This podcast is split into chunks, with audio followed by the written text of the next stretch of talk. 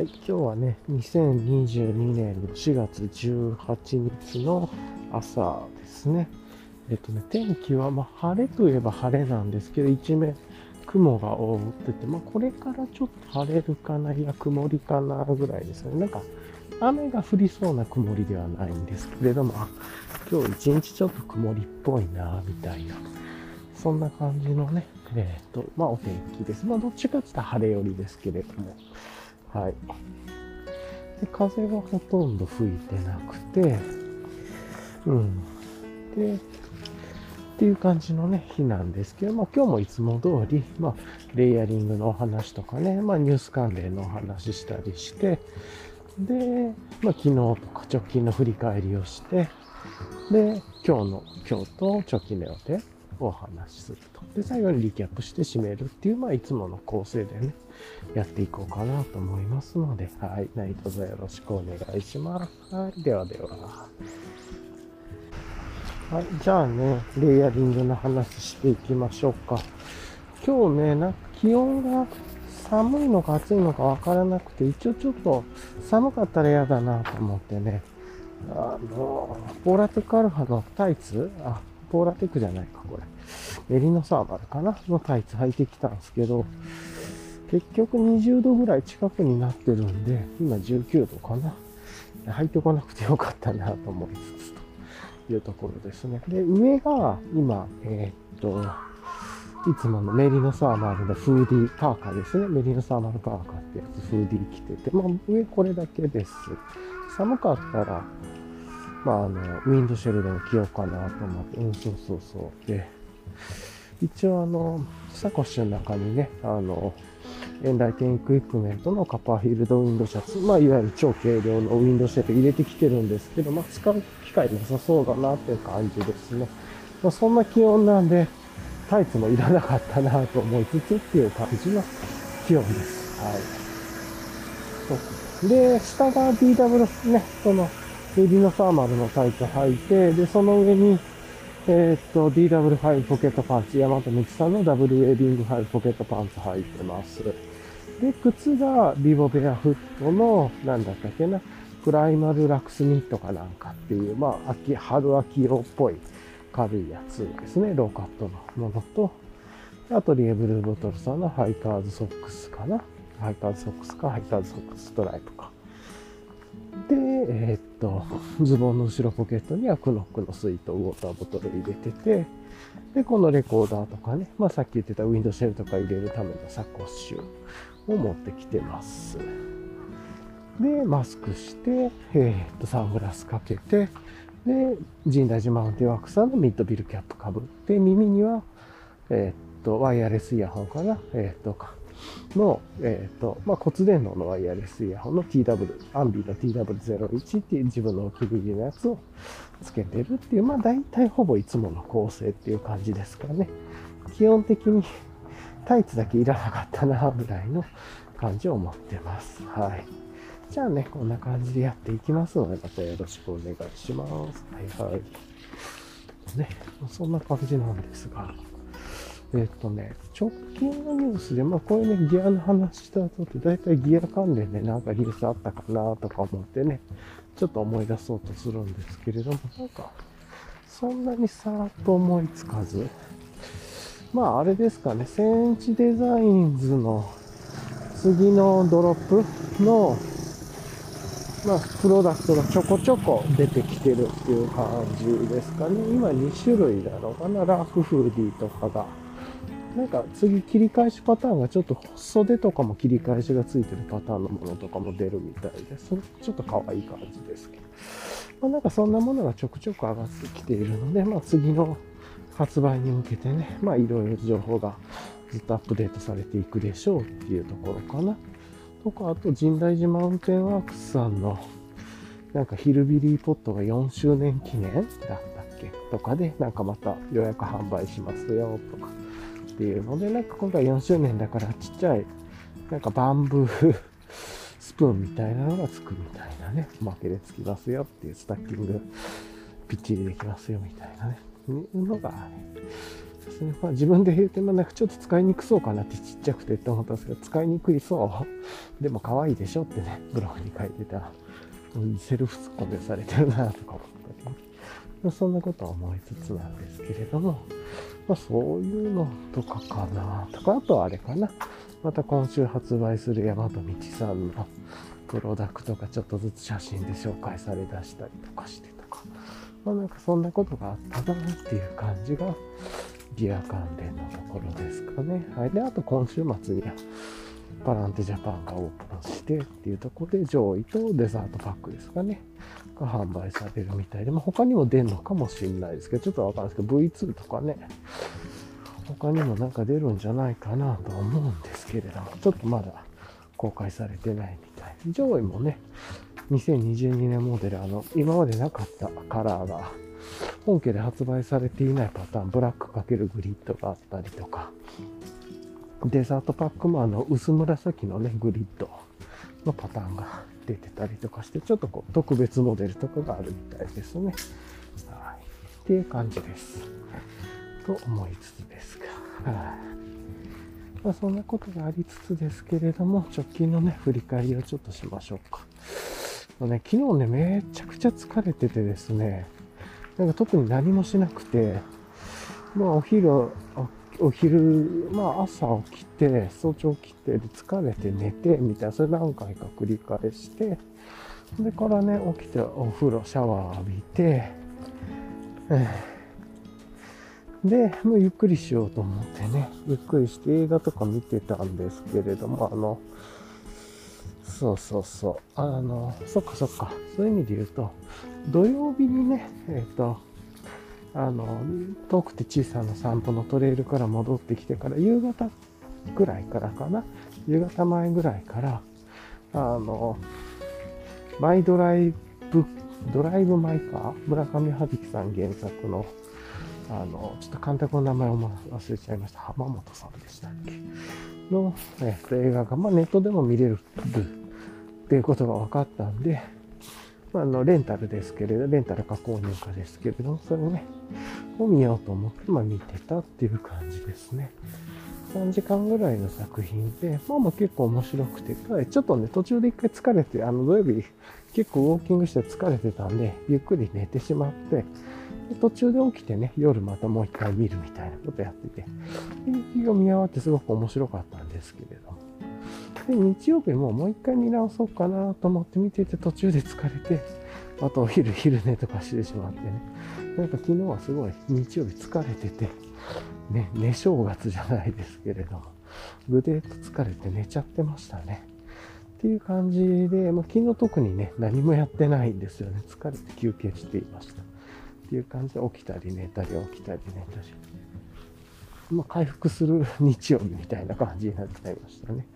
っていうところですけれども、はい。はあ、まあまあね、そんな感じで、ていうところだ。ドライブマイ、マイ、え、ドライブマイカーマイ、名前、ドライブマイカーも結構面白かったですね。あの、あんま深くは言わないですけれど、3時間、約3時間というか、3時間の長さを物語上感じはしなかったですね。自分がちょっと疲れてたっていうのがあった途中で寝ちゃったりしちゃったんですけれども、うん。でまあね、いろいろ、あ、いいいい映画だなと思いつつ、まあ、好みめっちゃあるだろうなとは思ったんですけれども、うん。まあ、作った人はすごい、これ、できた時楽し嬉しかっただろうなと思うようなね。なんかそんな作品で、あえてね、なんか不自然なセリフが、それ自体がそう、あえて不自然にしているように見えるような構成になって、そのあたりうまいなと思いつつ、ずるいなと思ったりもしつつですけれども、いや、うん、なんかいい映画だなと思いました。ただまあ、嫌いな人はめっちゃ嫌いだろうなっていうのも思うしっていう感じですけれども、はい。うん、まあまあ、ちょっとね、うん、っていう感じのことを思ったりとかして、まあ、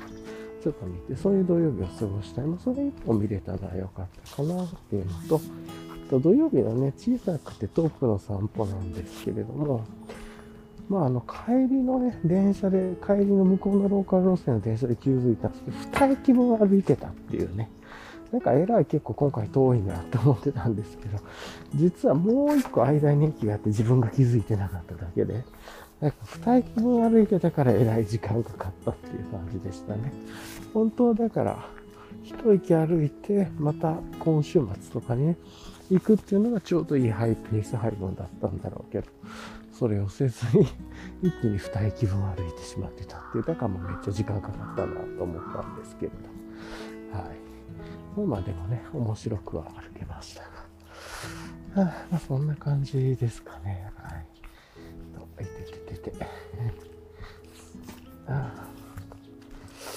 さてと、いつものね、また猫ちゃんがいるポイントに来てるんですけど、いつものと言いつつも、ここ最近ずっとね、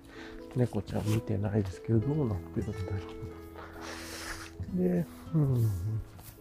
うん、地面にね、猫ちゃんの足跡がついてたりとかね、して、それで猫ちゃんが見えはしないけど、いるかっていうのはよく分かってたんですけど、最近もう足跡も、ちょっとついてるな、ちっちゃいのが。ちっちゃいのが1本だけかな、ついてるっていう感じなのかな、1本。2本、うん、ちょっとぐるぐるっと回ってんのがあるけれども、いつもいるポイントまでは足跡も伸びてないっていう感じかな。うん、ちょっとここでね、動物が見えるところちょっと軽くストレッチをしていき。よいしょっと。どうもね首周り背中周りが凝っててあれなんですけどよいしょあっじゃちょっとね水を飲みながらまた歩いていこうと思うんですけれども、は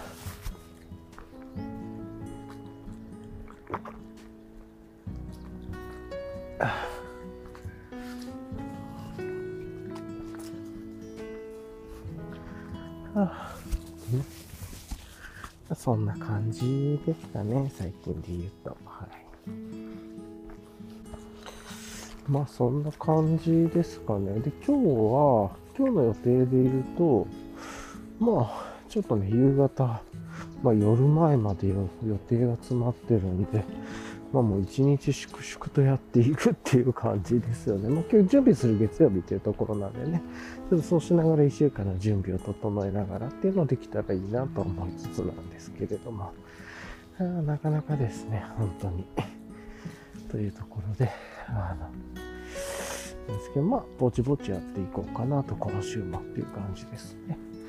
で、明日は、まあ、もしかしたら夜ドライブ・マイ・カーの続き見れたら見ようかなとか、レンタル期間終わっちゃうんでね、見るならもう一回借りるか、まあ、買うかみたいな感じになるかもですね。ちょっとわかんないですけれども、はい。とかね、まあ、そんなことありつつっていう感じで、明日は体のメンテナンスする火曜日で、ま、夕方手前ぐらいまでいろいろ詰まってるんですけど、その後、ちょっと時間あったら、病院行こうかな、どうしようかな、ぐらいでちょっと思ってますね。はい。まあ、そんな感じですかね。うん。で、まあ、あとは、まあ、さっきも言った通り、まあ、まあ、あんま言ってないか。あの、まあ、今週もね、粛々っていう感じの日で、なかなかね、難しいな、という感じはします。はい。はあまあ、ゆったりまったりやっていこうかなという感じです。で一応今週のテーマが図解っていう、うん、そうそうそう、ところなんで、まあ、図解がね、なんかこう、ちょっとした時でもさっと図にするみたいな癖をつけるのをもうちょっと意識する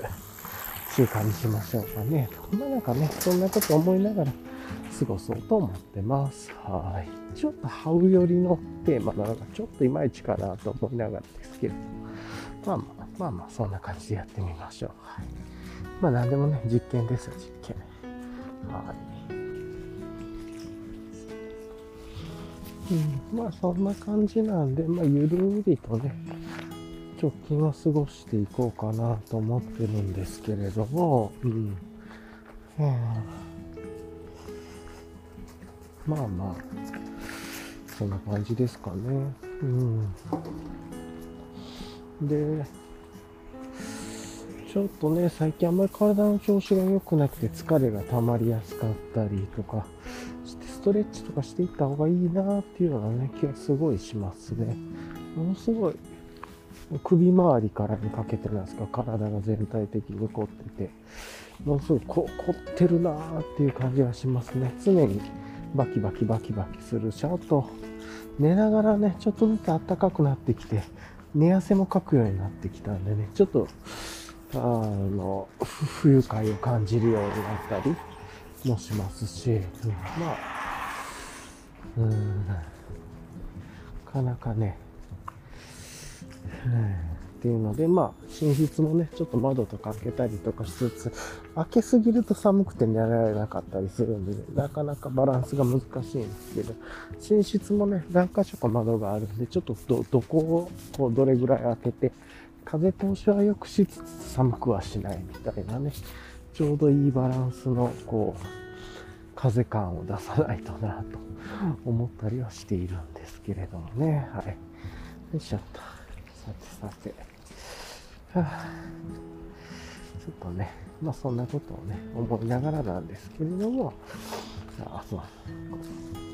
過ごしているっていう感じですね。はい。え、さて、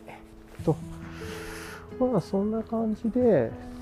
まあ直近とかのね、お話ししてましたけれども、振り返りという程度、まあ、ちょっとね、この後フリートークというか自問自答みたいなことしようと思うんですけど、まあ、何にしようかな。ドライブ・マイ・カーの話でもせっかくまあ見たんで、もうちょっとしてみましょうか。うん、とかかな。まあ、そんな感じのこと考えつつだけれども。うん。まあまあね、結構良い作品だなと思って、多分ね、すごくこういうのって作品化するの難しいと思うんですけどね。あの、日本酒とかがね、好きな地元の友達に、この前のオンライン、まあ、飲み会というか会合みたいなので、あそういえば、これ見た？って言って聞かれて、いやいや見てないって言って、まあ彼らはね、あの、映画館で見に行ったみたいなんですけど、まあ自分はもちろん今ね、映画館とか全然行ってないので、まあそういうことも聞きながら、あの、ちょっと気になってて、たまたま見たっていうのが経緯ですね。はい。うん。で、結構ね、もともと村上春樹さんの原作というか本は割と読んでるんじゃないかなとは思ってるんですけれども、多分、たえっ、ー、とね、ただそのドライブ・マイ・カーの原作になったやつは読んでないんですね。多分それと、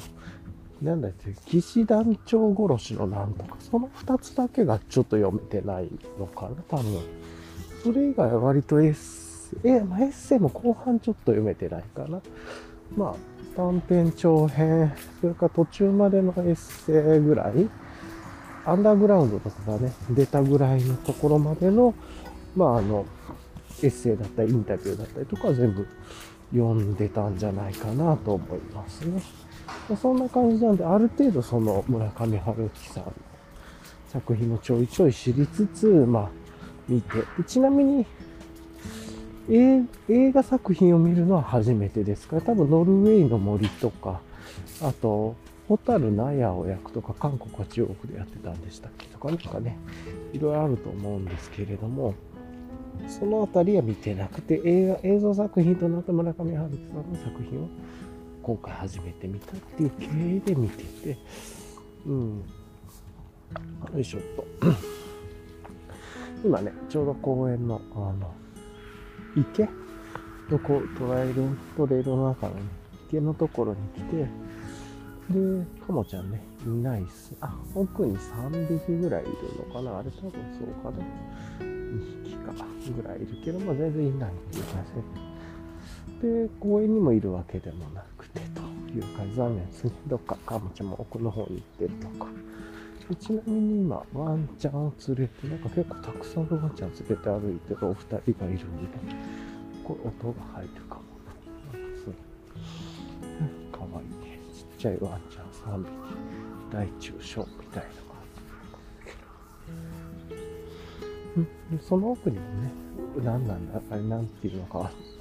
名前忘れたけど、もこもこっとした小型のワンちゃんを連れて歩いてる人がいて、はあ、っていう感じですね。いやまあまあ、それにしても。はあ、さてさて。まあそんな感じなんですけれども、それで、まあそういう感じでもとに、約3時間ぐらいある作品って言って、まあ見ようと思って見て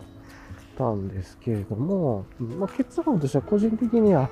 うーんと思うとこもあったけれども、面白かったなと思いましたね。人に勧めるかって言ったら、なんか、その人はどういう本読んでるかとか知ってて、その上でだったらぐらいかなっていう感じはしますけれども。うん。まあ、あの、うん、ただ、個人的にはなんかもっととっつきにくい作品になってるのかなと思ってたんですけど、しっかりとね、物語の流れに沿ってて見やすくはありましたね。ほっといても何も考えなくてずっとぼーっと見ていけるって。まあじゃあ、ここからはドライブ・マイ・カーのネタ、ネタバレありという感じで話しましょうか。ちょっとね、さすがに全部ネタバレ一個もなしで話すの厳しそうだなと思って、あんまりね、こういうとこでネタバレをしたいという意図も全くないし、そんな大したこと自分が喋るわけでもないんですけれども、一応ここから、あの、まだ見てない方は、今日はね、あの、ドライブ・マイ・カー見られてない方でネタバレが嫌な方というのは、えー、っと、ちょっとここで、まあ、停止をしてくださいというところで、はい。じゃあ、あの、まあ、ちょっと、ネタバレしようと思って話すわけじゃないんですけれども、どうしてもネタバレになっちゃうとこいっぱいあると思うので、まあ、話していきますが、まあ、まず物語が、あ今あの、ま整理したりとかまとめて話してるわけじゃなくて、思い出し思い出しで話していくんで、要点まとまってないとこいっぱいあると思いますが、ま、すいません。ちょっとご容赦ください。なんか思いついたこととか話しながらね、感じたこととかが出てくる。まず物語が、大きくどんだけで分かれてるんだ。まずは、えー、っと、まあ、情で言う、情って言ったらいいのかな？わかんないですけど。まあ、最初に、主人公の家福さんと、その奥さんのお父さんがどういう人たちなのかっていうような話があって、お父さんが亡くなるまでっていうところが一つ目。で、次に、えー、っと、まあ、こっちがメインになるんですかね。広、島に移動して、広島にま主人公が車で移動して、で、愛車でね、移動しつつ、えっ、ー、と、広島に行って、なんか芸術祭みたいなのに出るんですね。10月の頭ぐらいから12月の22日までで、の、えっ、ー、と、なんかこう、ビエンナーレかトリエンナーレかわかんないですけど、イメージは瀬戸内芸術祭みたいなイメージの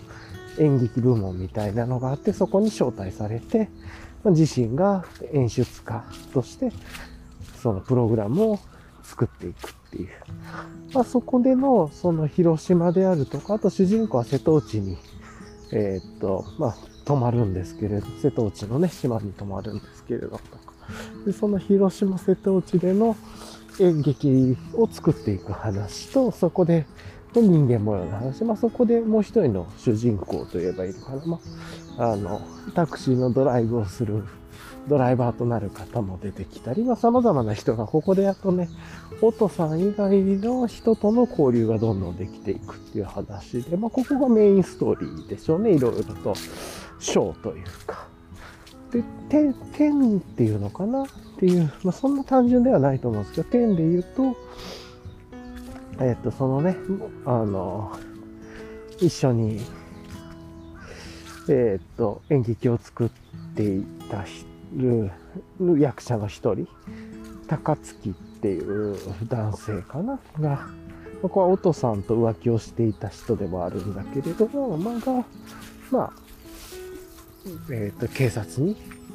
最後のゲネプロみたいなね、演劇でいうゲネゲネみたいなところで舞台で練習してる時に、まあ、すごく良くなったよって言って、その、高槻さんの演技をやっとね、褒めたというか、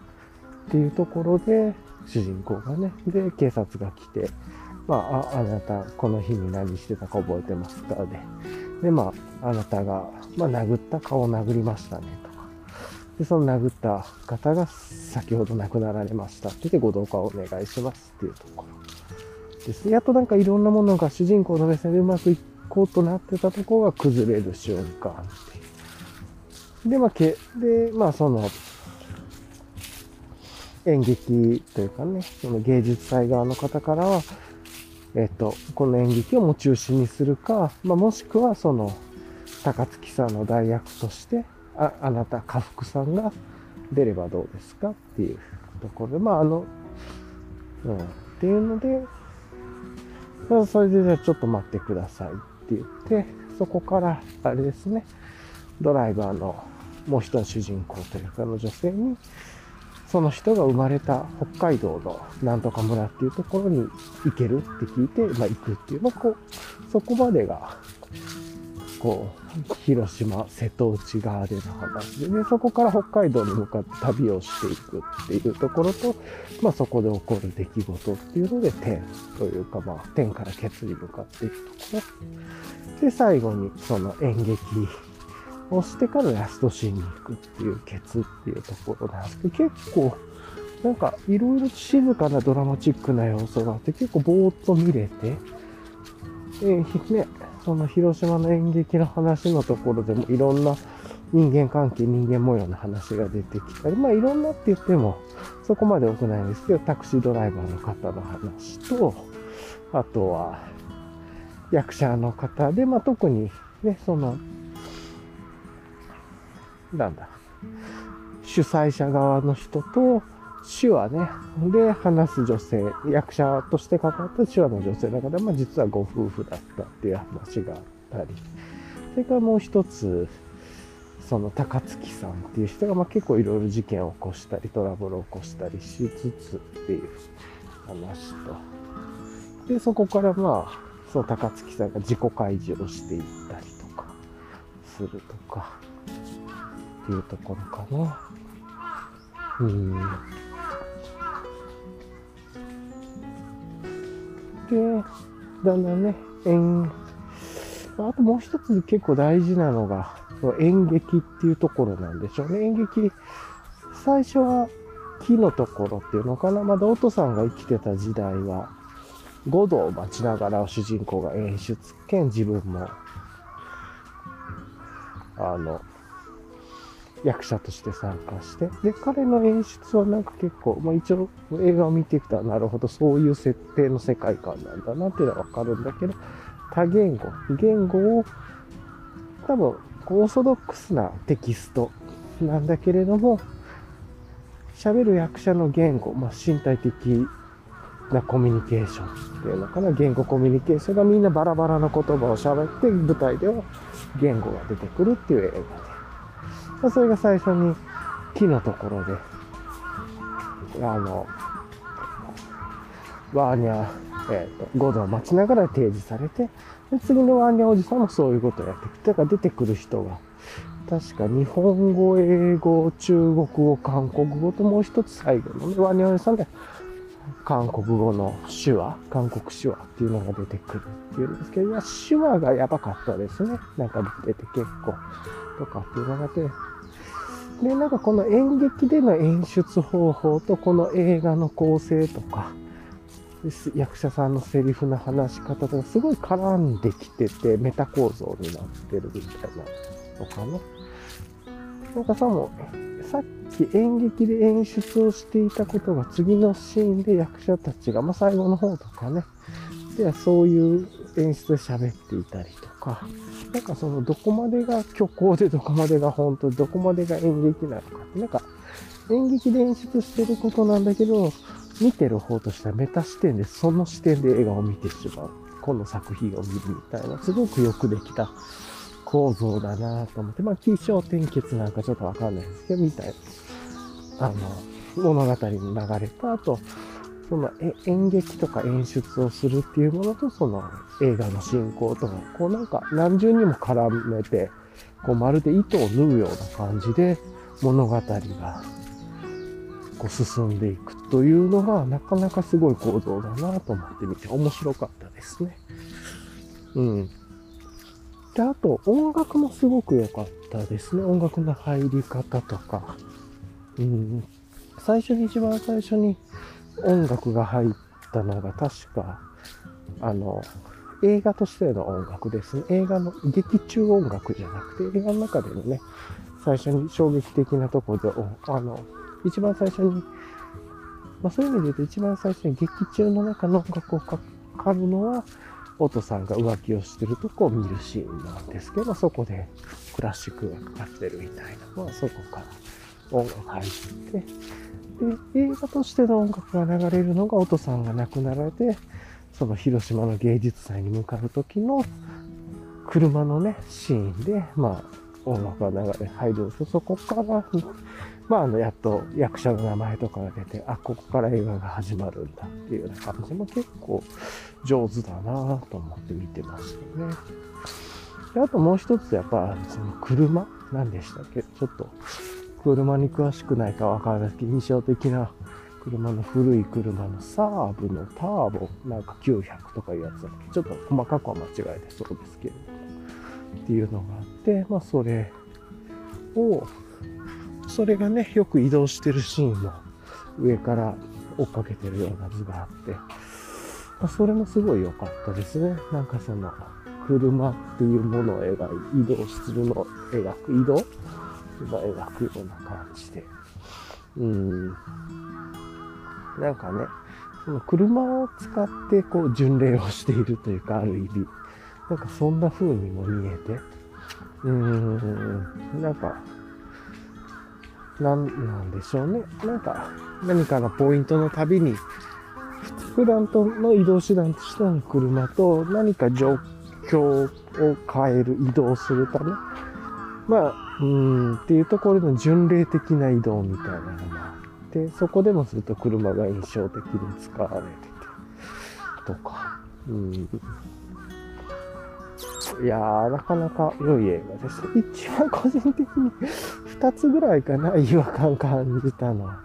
まず一番、違和感じゃないけど、これも狙ってなんだけど、結構個人的には主人公に怖さを感じたっていう感じがあって、結構、ですごく、その、しっかりとした真面目な人で、すごくいろんなことを大切にしつつっていう、まあそれ自体がね、最後にその、そういうのがずっと我慢してたんだみたいな独白にもつながるんですけれど、そうじゃなくても、こうちょっと車に対して几帳面すぎて、主人公性格なんだろうけど、結構なんかちょっと恐怖感を、あの、このね、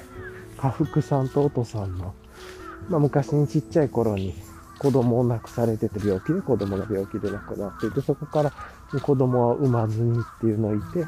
まあその子供の供養の帰りのところで、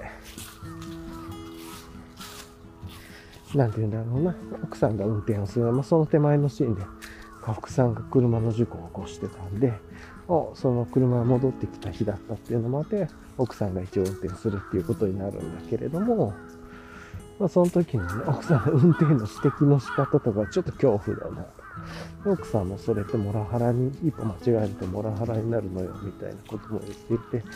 なんか結構ここういう会話の、こう、ちょっとした攻撃性みたいなのが、ユユーモラスでもあるけれども、こう、何なんだろう。恐恐怖というかお互いなんか我慢しているところっていうのが如実に現れたシーンだなと思って結構、なんじゃ見えない強制みたいなのがあったのかなとかね、なんかいろいろ思ったりはね、しますけれども。まあ、っていうところで、結構、主人公の人素敵だなと思い、反面、ちょっと怖いなと思うところもあったりも、僕は思いましたけど、えー、うん。っていうのがいいってあともう一点違和感感じたら、最後のね、北海道で、まあ、あの、タクシードライバーの方の、あの、生まれ故郷に戻ってそこでまあ2人でその自分がずっと感じてたことを家福さんから喋ってわーって喋ってその後にまあ、あえてなんだか、あえて演劇チックにやったんだとか、あそこはやっぱりめちゃくちゃ違和感感じるな。違和感感じるんだけど、そういう物語なんですよっていうとこを見るところだと思うんですけれども。で、そのドライバーの方のね、独白も始まってっていうね、そこはすごかったですね。あと、いいなと思った演出としてあれかな。あの、一応、家福さんが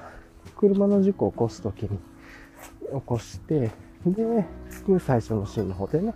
奥さんと一緒に病院に行って、で、検査を受けた結果を一緒に聞くんだけど、事故の調査してたまたま発見したということで、左目が緑内障ですね、っていうことで、で、まあちょっと、治療方法はなくて、ただ遅延、現代でも原因が判明なくて、遅延方法しかなくてっていうので、で1日2回目薬させてください。で、この目薬とかは結構ね、あの、後でいいポイントポイントで、なんかこう涙を流すのとオーバーラップするような演出とかにもつながって結構いいなとか思いましたね。はい。なんか、うん、そういう意味で、その目がのも良かったなと思ったり、あとは、その最後ね、その北海道から戻ってきて、まあ最終的にやっぱり主人公の家福さんが、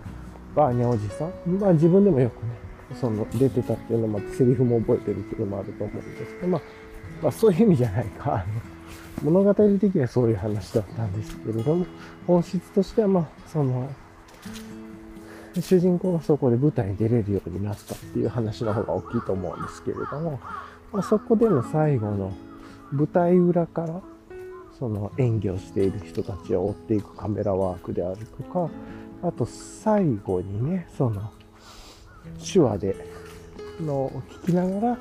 物語が終わっていくっていうし、あの手話の手話やばかったですね。で、実はそこで聞いてる手話で話していたこと、セリフっていうのが、奥さんが亡くなる時にね、あの、その、奥さんが待つ家に入れなくて、駐車場とかにテープでね、聞いてた奥さんが入れたセリフと全く同じとかで、まあ、いろんなダブルミーニングがあって、結構こ、ここで使われてたこういう意味のものは最後はこう消化されていくというか、いや、なんかもう、うまいなという感じは、ね、すごいしますよね。まあなんかそんな感じでね、結構その、車の中では奥さんが亡くなる前も亡くなった後もかかる奥さんの声でのワーニャおじさんのセリフのテープとか、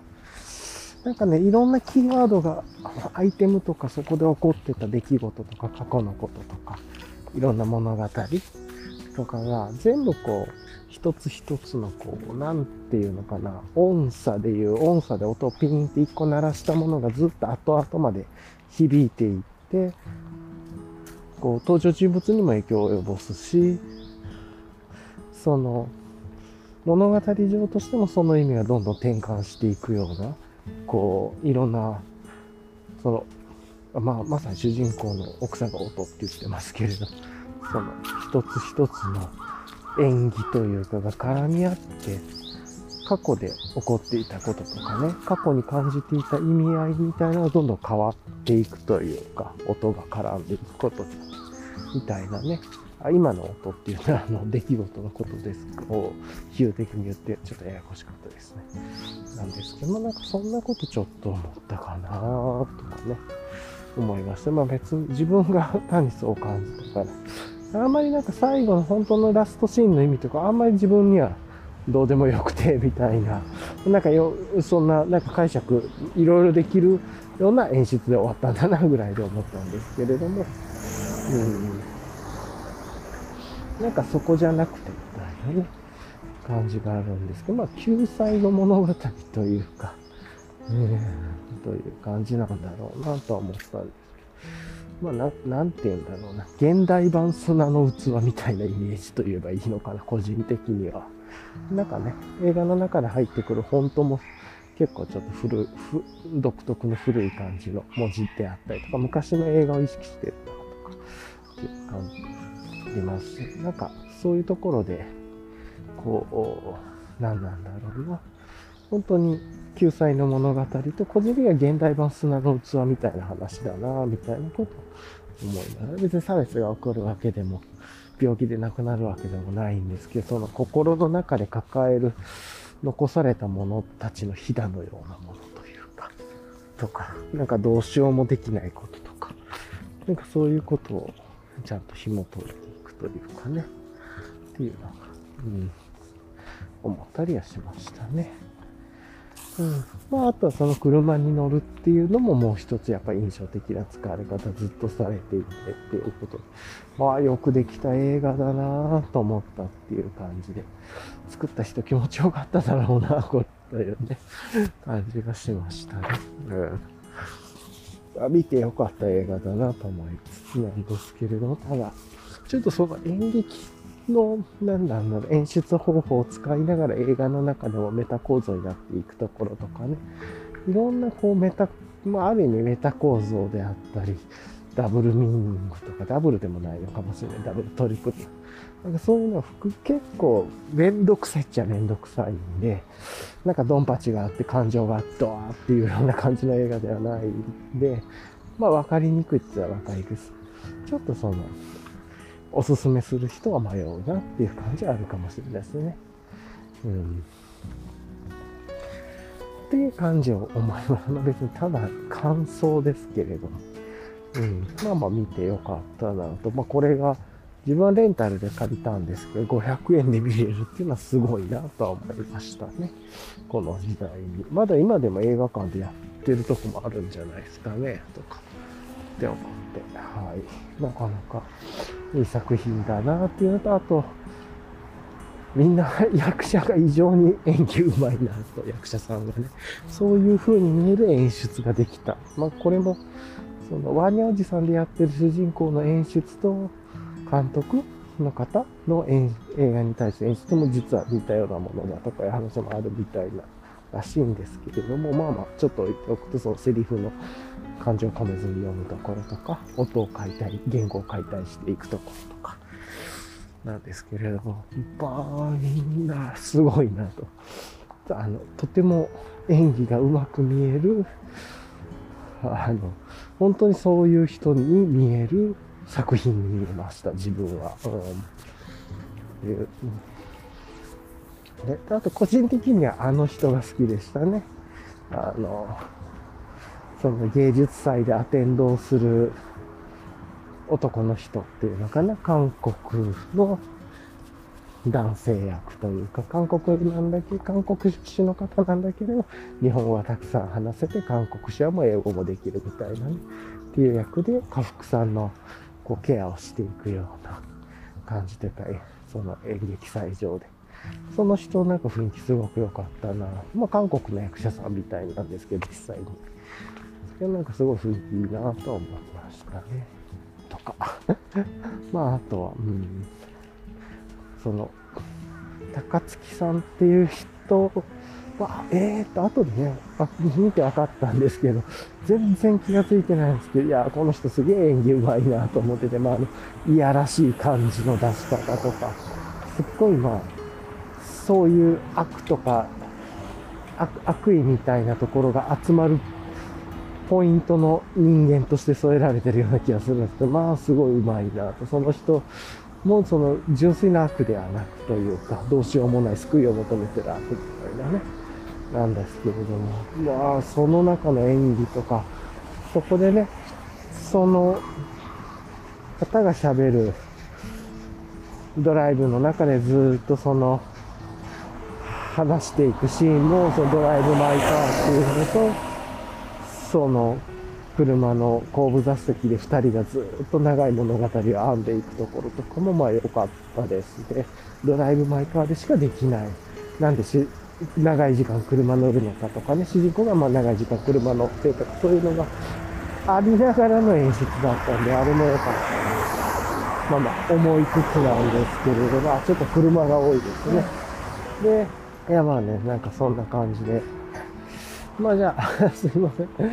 じゃあ今日のね、リキャップでもやっていきましょうか、最後。えー、っとね、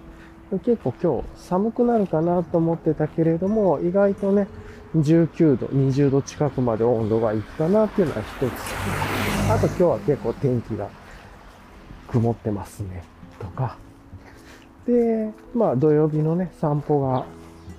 あの、二駅先までね、歩いちゃいましたねっていうところで、一駅でよかったのに、二駅分歩いててえらい時間かかったなっていうのに後で気がついた。とか、日曜日はね、結構疲れてぐでっと寝てました。とか。で、まあ土曜日にドライブ・マイ・カーを見ましたと夕方見て、で、ちょっと疲れたんで一回、まあ、休憩してから夜もう一回見て、みたいな感じで、うん。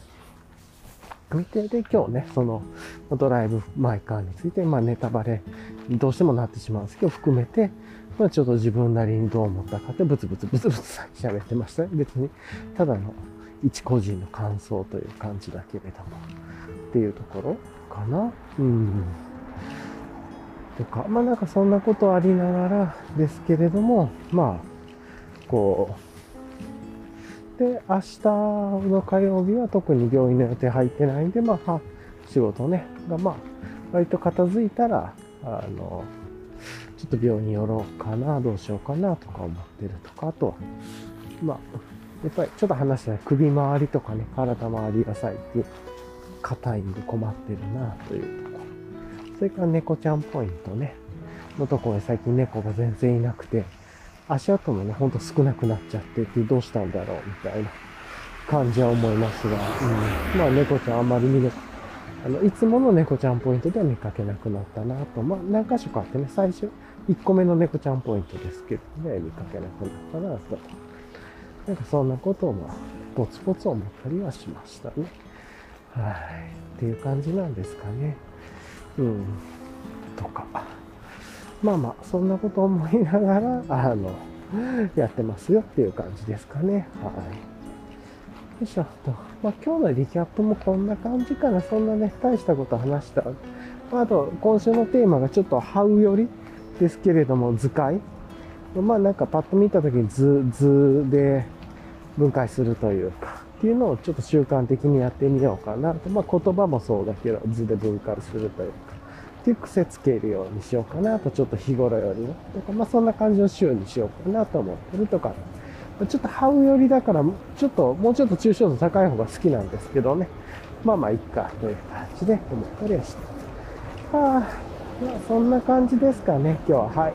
じゃあちょっとゆるゆると、また、あ、ビニールハウスの緑もだいぶ育ってきてていい感じですね。はい。とか思いつつ、まあ緑綺麗な季節になってきてますよね。はい。で、あ、そっか、あとリキャップで言うとセンチデザインスとかね、山田光さんの話もしてましたね。じゃあ、あの、な感じで最後終わりたいと思います。まあ今日もね、聞いてくださりありがとうございました。はい。ではでは、ありがとうございました。では。